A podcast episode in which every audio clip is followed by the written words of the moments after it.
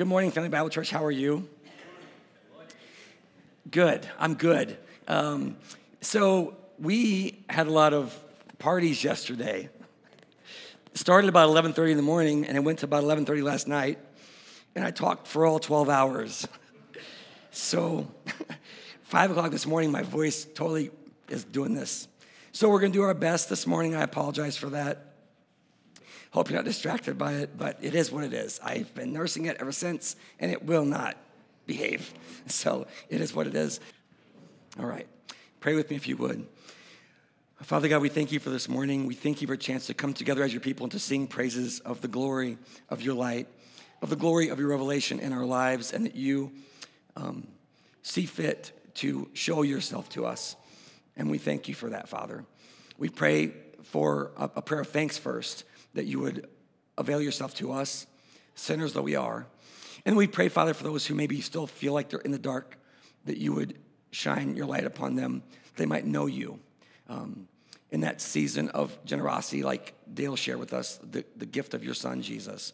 May we uh, have eyes to see that, Father, ears to hear the gospel, and a heart to believe.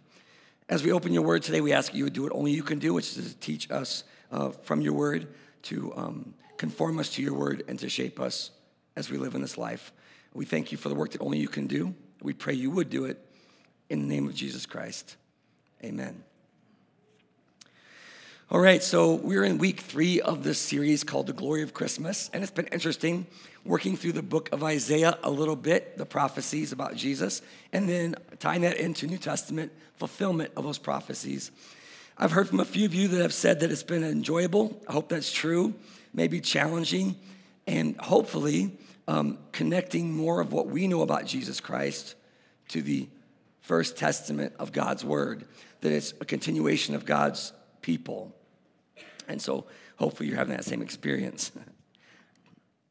the goal of the series is as we look toward Christmas, that we would have a, a heavier, a more glorious understanding of Jesus the Christ. I'm going to throw out the definitions early this week. If you've been here the other two weeks, you know what these are already. But the first word we want to know what it means is glory. It's doxa in the Greek, and it means honor or weight. The second word we know is Christ, Christos in the New Testament, and it means the anointed one or the Messiah, the unique person of Jesus Christ. And then thirdly, Christmas, which we know Mass means to be sent out or to go forth, or you may depart because the prayer is sent, right? We talked about that.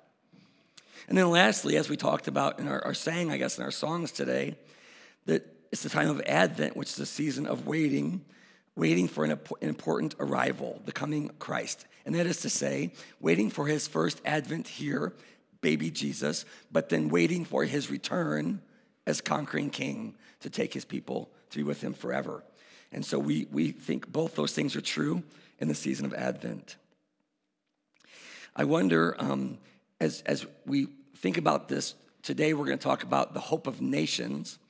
And I wonder, as we watch the things happening in our culture and in um, um, our, our nation itself, but also in the world, where, where that hope truly lies. It seems that many of us have hope in a lot of things, right?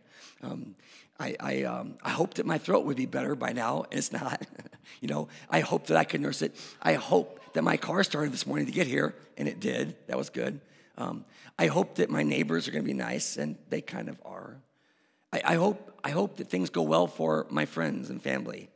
Sometimes they do. Um, I, I, hope things for our, our people, um, the citizens of Highland, the citizens of Illinois, the citizens of the United States, and then we go all the way out to the, the citizens of the world, right? We hope things for the place we live. And yet it, it seems that often we behave differently than what we hope we ought to hope for. And so, um, with thinking of that, um, uh, I want to get into God's word, and so we're gonna we're gonna jump in this morning to Isaiah chapter nine.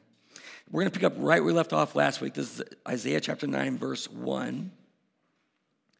So the last thing we talked about last week was 822. This is what the word says. Nevertheless, there will be no more gloom for those who were in distress. In the past, he humbled the land of Zebulun and the land of Naphtali, but in the future, he will honor Galilee of the Gentiles by the, by the way of the sea along the Jordan. The people walking in darkness have seen a great light.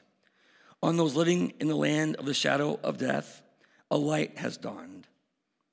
You have enlarged the nation and increased their joy. They rejoice before you as people rejoice at the harvest, as men rejoice when dividing the plunder.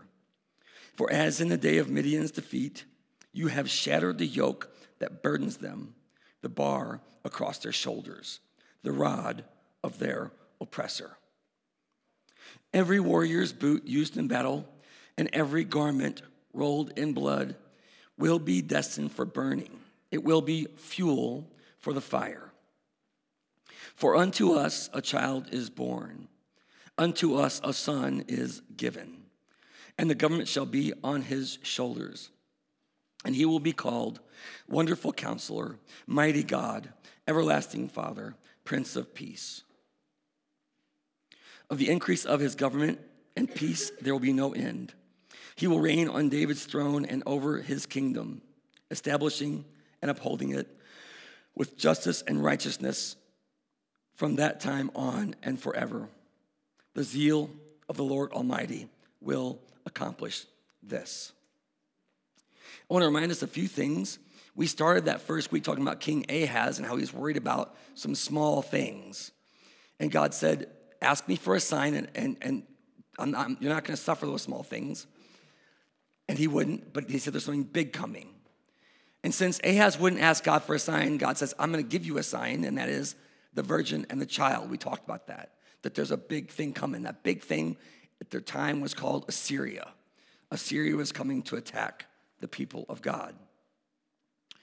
And then, and then last week we talked about um, that we ought not be chasing after conspiracies, but we ought to fear God as holy. And you talked about the uh, stumbling block or the falling rock, right? Like you're gonna trip over Jesus or he's gonna crush you, but you're gonna deal with Jesus one way or the other. And we ought not to concern ourselves with things of the world. I mentioned that because the very last thing we read last week was in 822, and I want to read it now or tell you about it as well. It says this At that time, they will look toward the earth and see only distress and darkness and fear and gloom, fearful gloom and they will be thrust into utter darkness. And I felt kind of bad last week ending there with Isaiah because it's a dark place, like literally, right? It says they're going to seek all the earth to solve their problems. This is God's people, and they're going to only see darkness. What's the word say? Fear, fearful gloom, and then be thrust or pushed or thrown into total darkness. And I, I wondered Who's going to help? Who's going to help? You see in verse 2, it says, The people walking in darkness have seen a great light. And that is true. So we want to get to there. What is God doing with the people of Israel as they're walking in this darkness? And what is He doing in our lives as we may have a tendency to walk in darkness ourselves? First word in the first verse of chapter 9 says, Nevertheless. That means instead of all that stuff, no matter what is happening in our lives, instead of that, God is going to do something in spite of that situation or that circumstance. What does the word say? There will be no more gloom for those who were in distress. In the past, he humbled the land of Zebulun and the land of Naphtali, but in the future, he will honor Galilee of the Gentiles. So I want to talk about this. Nevertheless, those who are living in gloom or in darkness or in covering um, will no longer do so. It says they will no longer, um, there will be no longer gloom or covering for those who are in distress. And I want to talk to you just for a minute about what distress means in the Hebrew. It's a narrowing or a constriction. It's people who are running out of options.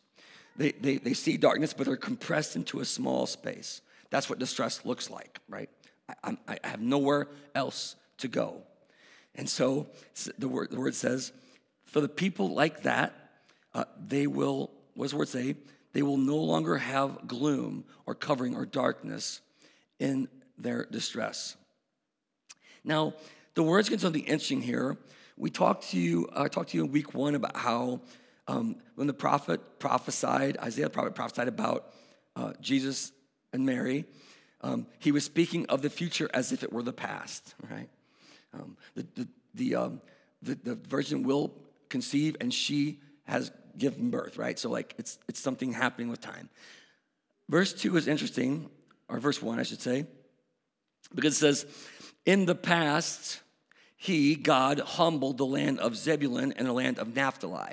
And I thought, now I wonder what happened in Israel's past where God humbled the land of Zebulun and Naphtali. Why is that in there, right? And so I started digging into this, and I didn't know this, but I found out that Zebulun and Naphtali were two of the 12 tribes of Israel. That is, they were sons of Jacob. They were people born into Jacob, born into Israel, who then became tribal peoples of their own right. And this is two of his 12 children. You'll remember the 12 story of the 12 children. More than that, though, um, Zebulun was actually Jacob's son of Leah, and uh, Zebulun means honor, right? Um, Zebulun means honor. And then uh, Naphtali was Jacob's son of Rachel and, and Naphtali means wrestling. So there's this idea of the, the honored people and the wrestling people are, are going to be, what's the word say? Um, humbled in the land. So these people will be, the people of God will be put upon in the land. So that's the past that the prophet's talking about, right? And there's this whole side thing here, by the way, about Leah and Rachel kind of fighting about who gets to have Jacob or um, Israel's children, um, but we won't cover that today. But that's interesting. So it's different peoples from different brides, if you will, who are going to be humbled. That's the past. Now, watch this. But in the future, he will honor Galilee of the Gentiles. And this word says, my translation, by the way of the sea um, along the Jordan, another translation would say, beyond the Jordan, right? Okay, that's interesting. So God's people to be humbled here. By the way, it's worth noting that Zebulun was a community that lived by the sea. So that was a place where that had happened. And then now in the future, God is going to honor Galilee, what's the word say, of the Gentiles. See, not the Jewish people, of the foreigners, that, that God's gonna honor Galilee of the nations, the other people. So we have this prophecy in the Old Testament that will happen in the future. Um, by the way, and I thought it's interesting, I thought, what's the way of the sea? And the way, the word in the um, Hebrew is derek, and it means the path that the water flows to where it's going. It's like it's God's design for how things are gonna go. And you might think, well, why wouldn't the people of God have a straight path to where He has them to go? But it's like, I'm to humble my people, and then I'm going to um, honor the land by the way of my path of the sea. Wait, beyond the Jordan, over there.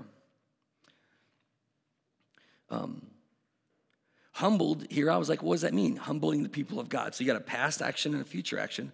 Humbled means uh, slight or trifling, it means to make light. okay, so we're talking about the glory of God. God's like, I've got my people in the promised land. I'm to humble them. I'm to make them light. They're not to amount to much, they're not to weigh a lot. But then in the future, what's the other word there? And you can probably get ahead of me on this. When he says honored, it means to be heavy or burdensome. It's going to really matter in the future, the land as I was researching this, and I'm like, well, now wait a minute. Did this happen or is this to happen? The prophecy here is about what's going to happen. Listen what I found. It says this The Syrians and Assyrians first ravaged the, con- the countries here mentioned. And that reason, or sorry, and that region was then also the first that was favored by the preaching of Christ. That is to say, that the very same ground that God made light, made humbled, right? Um, he also chose to be the sacred soil upon which Christ would first be preached. Not exactly. Upon the land where um, Christ would first preach. That's what the word says. Now, we're going to come back to that in a moment. But that's important that there's this land happening, there's this thing that God's doing. And it's all by God's design. It's no accident that, that, as He prophesied, the enemy is going to come. You have a big problem. I'm going to save you from it, but I'm going to honor that land by the preaching of Christ there. We'll, we'll, we'll see that later. So, so this prophecy is rooted in Israel and Jacob. It's, it's a prophecy to Jacob, and Israel is speaking to, or yeah, um, J, uh, Isaiah is speaking to Israel here, but it's a promise that is for the nations. It is, it is um, prophesied to the people of God for the world. That's how you can read that, okay? So it's not localized in its effect, it's global in its effect, but it's localized in its proclamation. This is what God's going to do and this is what God will do in the future. One thing to keep in mind here, by the way, I said this is like a time thing, is that although this is true, the Syrians do ravage the land, he's speaking of a time that is to come. They will be humbled, and then he will honor them. So that's interesting to me.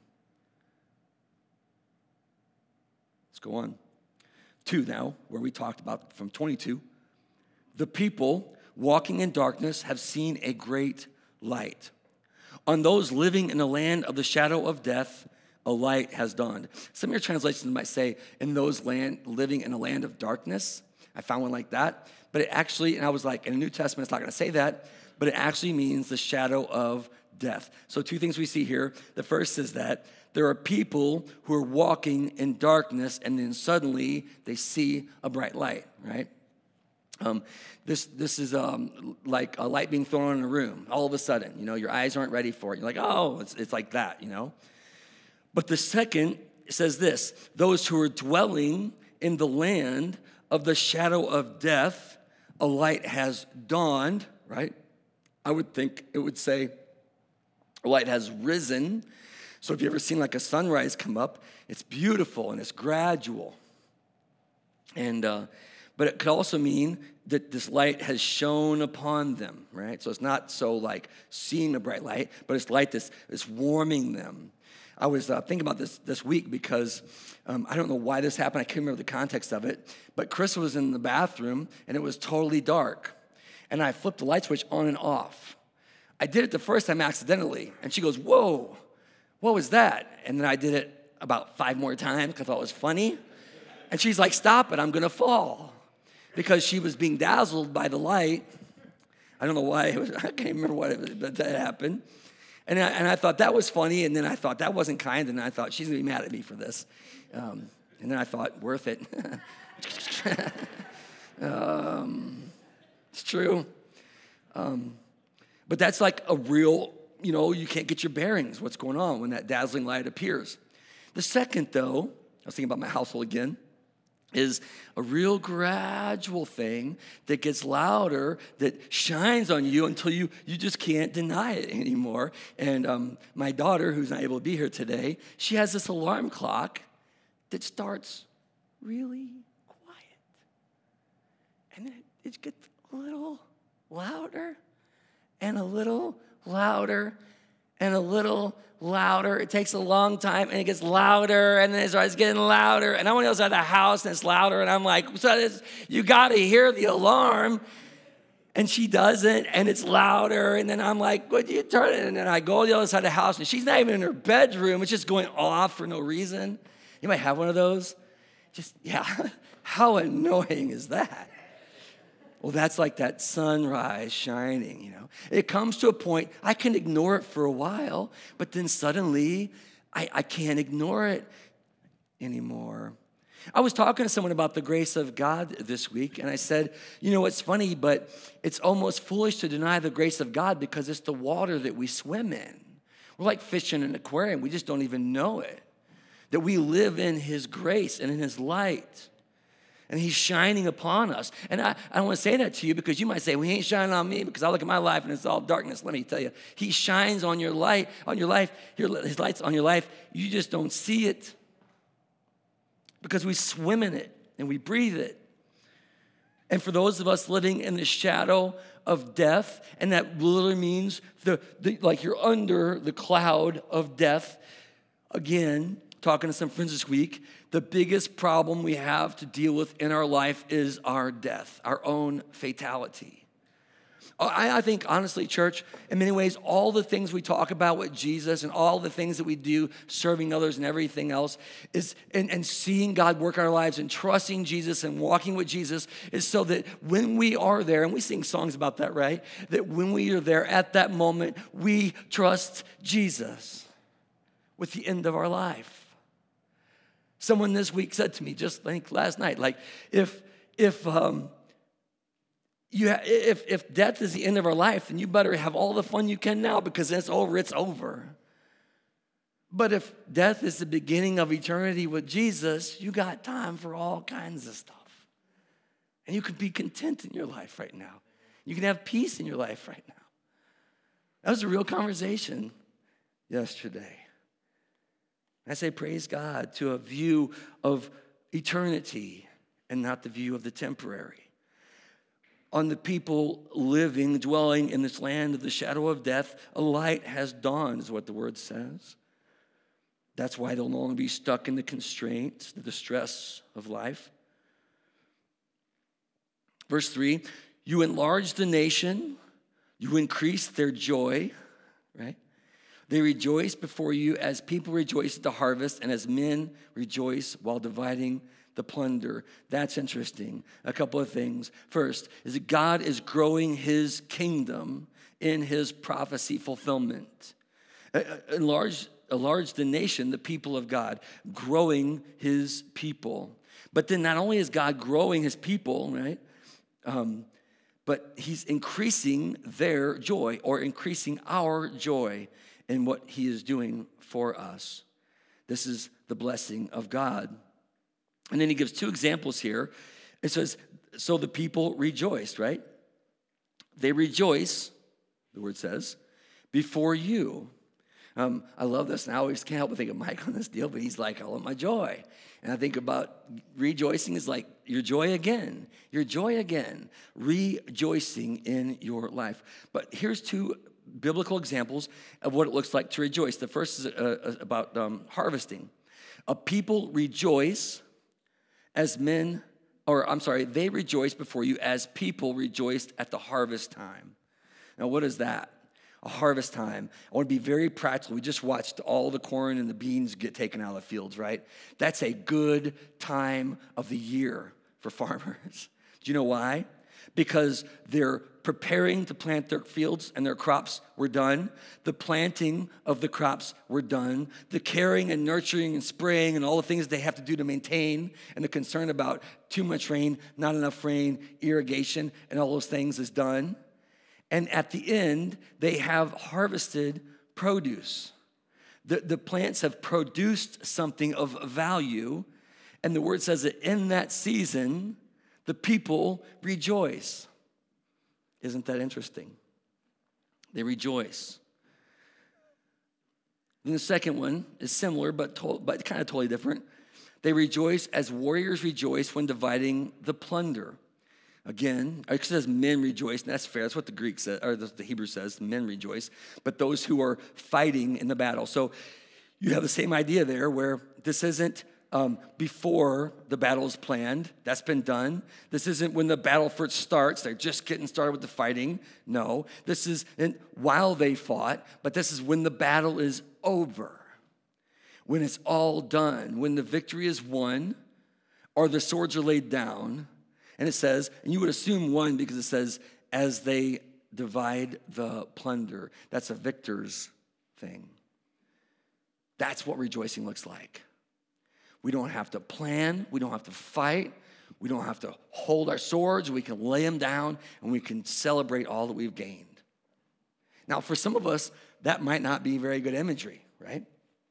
Battling. Most of us be comfortable with um, the idea of, of harvesting, but, but a, fa- a fight, a battle, a war. Interestingly enough, both these things have a cycle of death in them.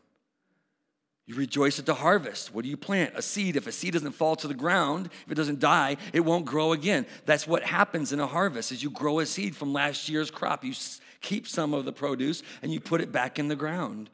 And then with people, we don't come back like that, but you, there is death involved. There's loss of life and there's celebration when the weapons are finally laid down.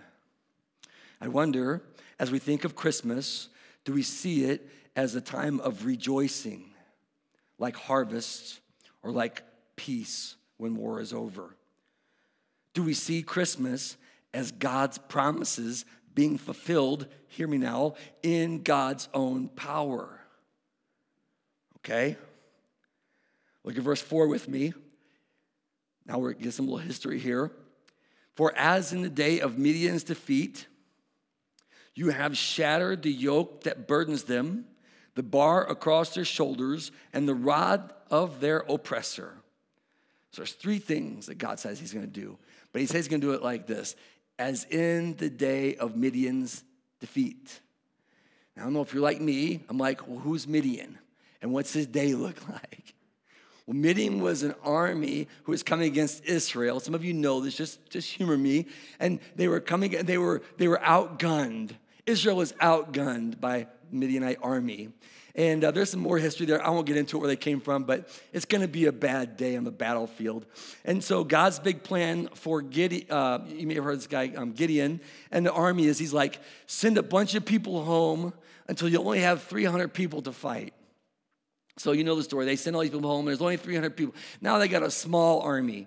And then I had to write this down because I couldn't actually believe it. But then he says, okay, this is what you're gonna have for weapons. You're gonna have a torch, you're gonna have a pot, and you're gonna have a trumpet. That's what he gave him to fight with. not a sword, not a, another kind of weapon, a torch. What does the word say? A torch, um, a, uh, a pot, and a trumpet. I'm not gonna get the whole story. You can read it in Judges 6 and 7. But basically, he says, surround the camp right? 300 people. Now you're not even together anymore. You're like all around. The enemy's in the middle. There's way more of them than you. And he's like, on my command, you're going to throw the pot on the ground. You're going to hold the torch. You're going to blow the trumpet.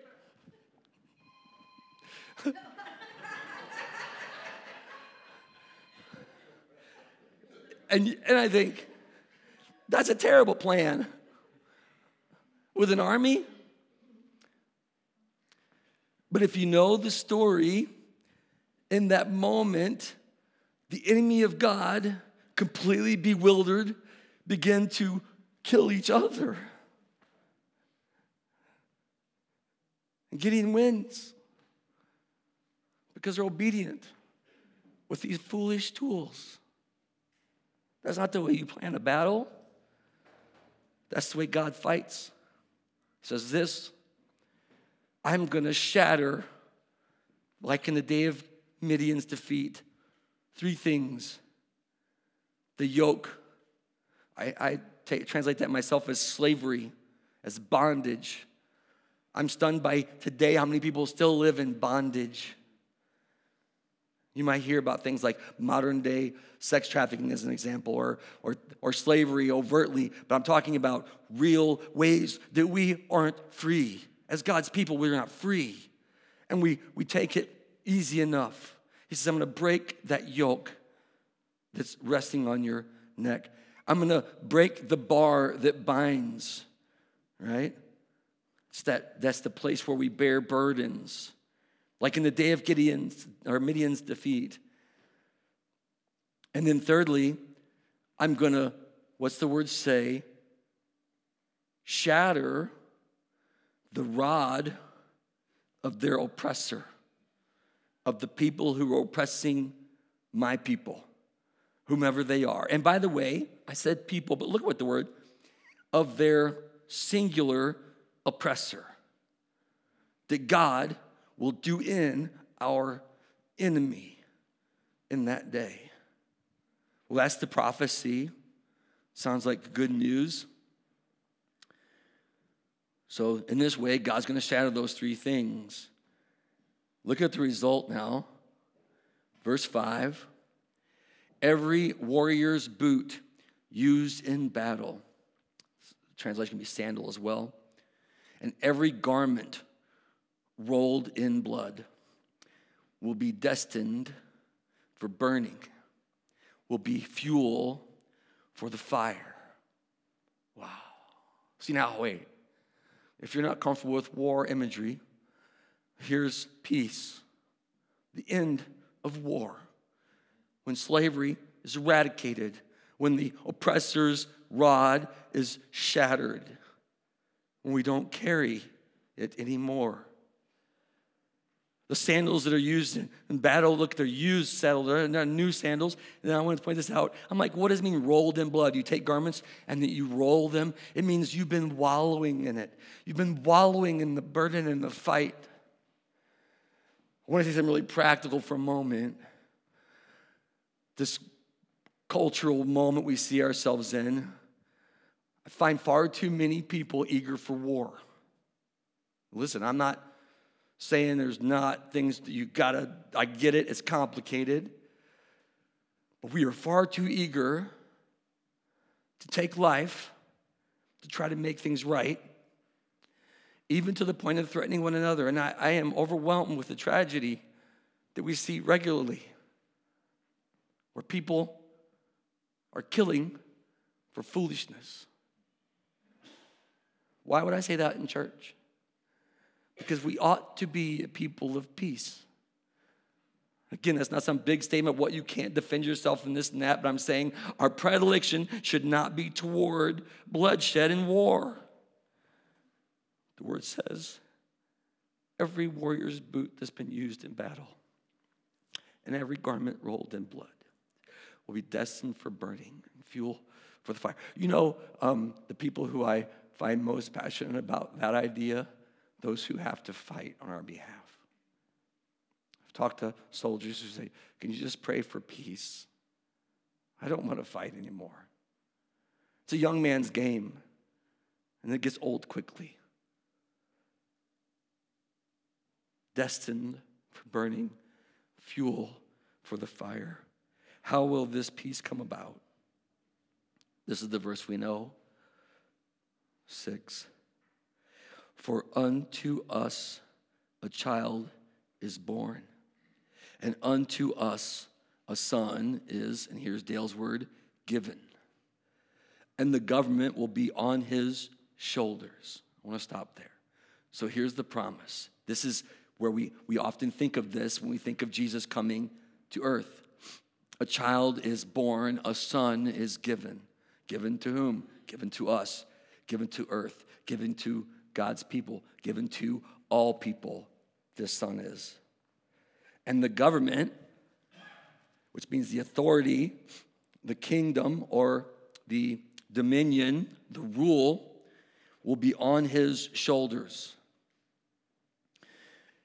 I don't have time to unpack that fully. I've been thinking a lot about that, what it means um, to, to to have a politics of Jesus above everything, to believe that Jesus is the Lord of all things, everything, all the time. But that's what the word says. The government, the ruling will be on his shoulders. We have that there. Then he's given some names. He will be called four names Wonderful Counselor that's someone who gives advice. Wonderful advice. Beautiful advice giver. One who knows our circumstances and can speak into them in deep and meaningful ways. One, that we ought to be listening to in our life. And let me tell you this, and Dale shared that from uh, John 3 18. And if we don't accept Jesus, we reject him already. We're rejecting his good counsel, his good wisdom for our life. First, a wonderful counselor that we have individually and as a people together. Second name, mighty God. That's the one who is able. you know, the big God. I'm not saying big God amongst God, I'm saying God Almighty, right? All powerful, the one who can affect change.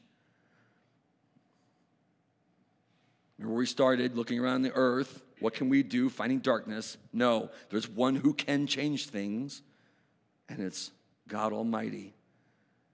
Third name, everlasting Father, enduring one, the Father who always will be, who always is. Eternal, unchanging Father. I've often um, thought of this when people talk about our families of origin and they say, hey, You don't know I have bad parents. I'm like, I know, but you got a good father, right? I have a great father. We all do. Eternal Father, enduring Father. What a beautiful word. And then, fourth, and of course, the Prince of Peace. The Prince of Peace. And that's the ruler over Shalom. That's the Hebrew word for peace, right? The one who rules Shalom. That will be his name. So, four names Wonderful Counselor, Mighty God, Everlasting Father, Prince of Peace. A couple more promises here, and then we're going to move. Of the increase of his rule, government, authority, and peace, his shalom, there will be no end. He will rule from this time onwards. He will rule, and he will bring peace. He will reign on David's throne. Now, here's a callback, a tie back to remember to King Ahaz, who was on David's throne. Like, he will rule, he will reign on David's throne and over his, who? David's, God's kingdom, establishing it and upholding it with justice and righteousness. How many of our fights are about that these days? Justice and righteousness. Fighting for the Lord. Are, are we? Or is He fighting for us? Justice and righteousness and that from that time on and forevermore. Unless you say, fair enough, well, what? Should we fight for it? Look at the last line of the prophecy. The zeal, that's the passion, right? the, the, uh, the fervor of Yahweh Almighty, of, of hosts, the one who commands angel armies will accomplish this. That's how it's going to get done for the people of God. That God will do a work that only God can do. That only God can do.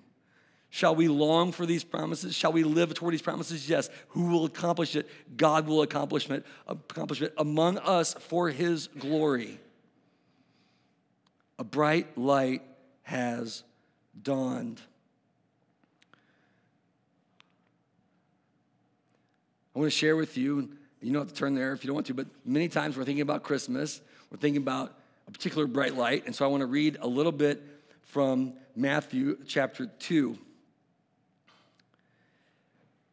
Matthew chapter 2, verse 1 says this After Jesus was born in Bethlehem in Judea, during the time of King Herod, Magi, that's wise men from the east, came to Jerusalem. Now I'm going to skip down. We know that story with Herod, but I want to skip down to verse 9. After these wise men had heard the king, King Herod, they went on their way, and the star they had seen in the east went ahead of them, a guiding light, until it stopped over the place where the child was, the newborn baby, mother and child, right? Verse 10 When they saw the star, they were overjoyed. On coming into the house, they saw the child with his mother Mary, and they bowed down and they worshiped Jesus. Then they opened their treasures and they presented him with gifts of gold and incense and myrrh. And having been warned in a dream not to go back to Herod, they returned to their country another way. Two things I want you to see in this. First of all, the foreigners saw the light of Christ, right? And secondly, when they saw him, they worshiped him and they were, they were generous. They said, Here's the stuff. You know, this is the right response to the realization of who Jesus is. But as much as we think of that being the story, and it is the story, it's called Epiphany, right? The story of Christ's revelation to the Magi from the east, the wise men, the magicians, if you will. I want to actually read to you Jesus' own words from Matthew chapter 4. So, Matthew chapter 4, verse 12. When Jesus heard that John, John the Baptist, had been put into prison, he returned to Galilee. And leaving Nazareth, he went and lived in Capernaum, which was by the lake in the area of Zebulun and Naphtali. Those names should sound familiar. To fulfill what is said through the prophet Isaiah land of Zebulun and land of Naphtali, the way to the sea along the Jordan, Galilee of the Gentiles the people living in darkness have seen a great light. And on those living in the land of the shadow of death, a light has dawned. 17. From that time on, Jesus began to preach, to proclaim, Repent, for the kingdom of heaven is near. That's actually where the prophecy is fulfilled. I had a tendency, maybe you're not like that, but I thought, oh, it's going to be the epiphanal light. You know, oh, you saw the light and the people came to Jesus. No, this is, Jesus has matured in his life. This is not baby Jesus, this is man Jesus. A couple things I want you to be aware of that are interesting to me, and we're going to talk about this passage for a second. The first is that up until this point, Jesus had always been in Nazareth. That's why he's called Jesus Nazarene, Jesus of Nazareth, because that's where he was raised. He was born and raised in Nazareth. Many of you know that, okay? There was a brief exodus into Egypt because of Herod. And then after a while in Egypt, Joseph and Mary brought Jesus back to Nazareth. But when John was put into prison, right, the one who said, Make straight the way of the Lord, make straight the paths, when he was put into prison, um, Jesus moves. And he moves to a place called Capernaum, which was by the lake in the land of Zebulun and Naphtali. And 14 tells us exactly this the Gospel of Matthew, author says, he did it to fulfill what was said through the prophet Isaiah that this is the moment, that the nations have seen a great light.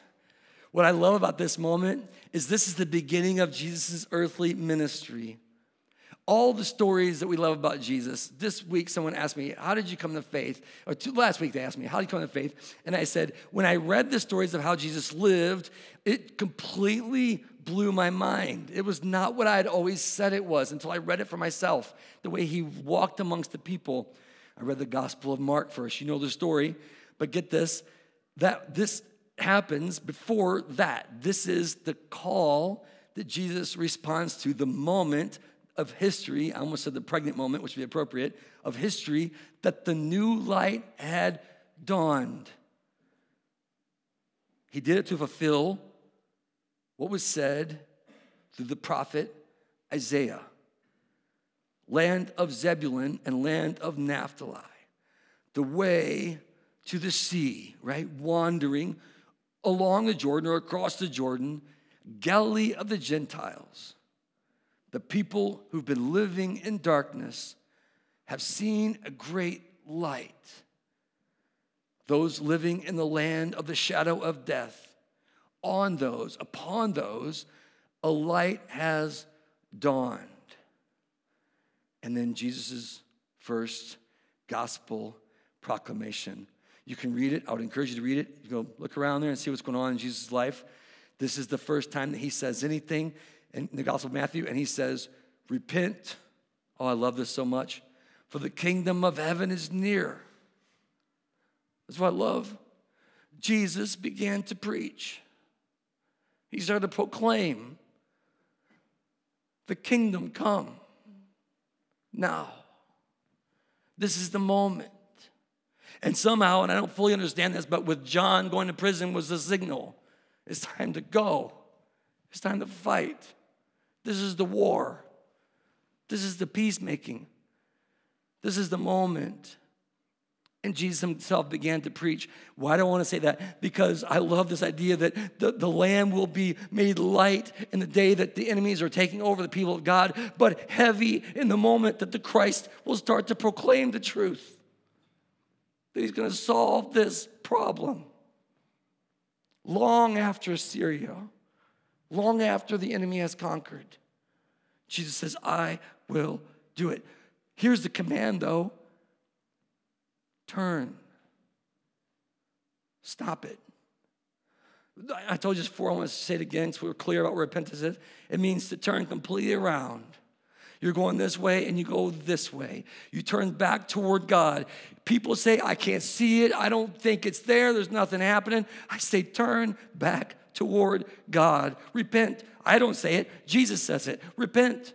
Why? Because the kingdom of heaven is near. Might even say the kingdom of heaven is here.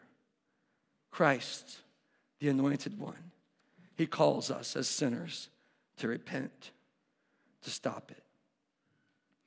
The beginning of his ministry, he does many great works, many great teachings, but here's the beginning turn, for the kingdom of heaven is near. I've asked you this every week. I want to ask you again today. Do you believe it?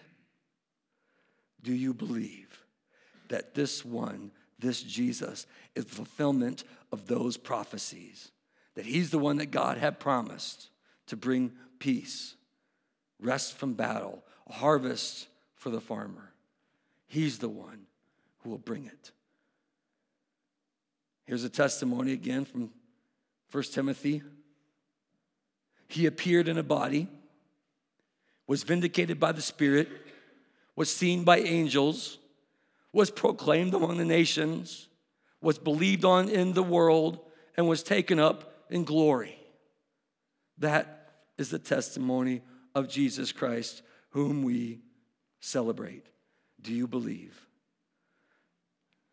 Jesus preached repentance. Are willing to repent? The kingdom of heaven is near. Do you believe it? Do you believe we are like the fish in the water or the human in the light? Do you trust Jesus in your life? Pray with me if you would.